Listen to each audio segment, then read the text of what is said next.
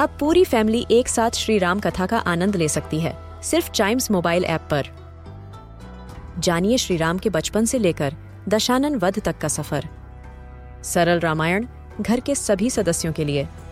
आज ही डाउनलोड करें चाइम्स मोबाइल ऐप एप्पल या गूगल प्ले स्टोर से.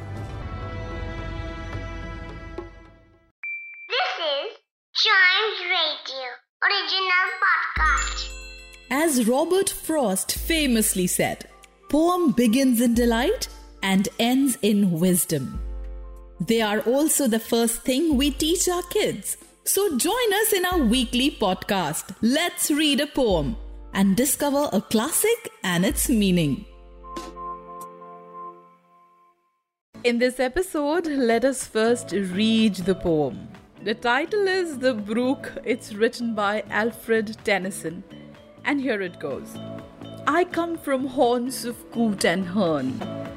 I make a sudden sally and sparkle out among the fern to bicker down a valley.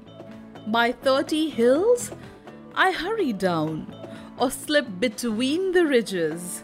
By twenty thorps, a little town, and half a hundred bridges.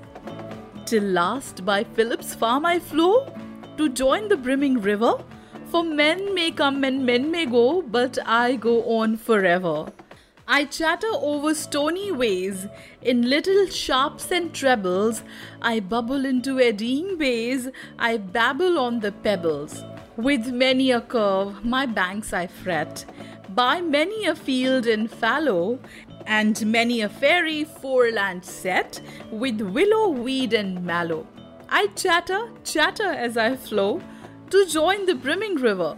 For men may come and men may go, but I go on forever. I wind about and in and out, with here a blossom sailing, and here and there a lusty trout, and here and there a grayling, and here and there a foamy flake upon me as I travel, with many a silver water break above the golden gravel, and draw them all along in flow to join the brimming river. For men may come and men may go, but I go on forever. I steal by lawns and grassy plots. I slide by hazel covers. I move the sweet forget me nots that grow for happy lovers. I slip, I slide, I glue my glance.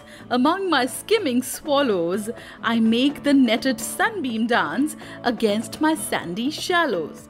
I murmur under moon and stars in brambly wildernesses.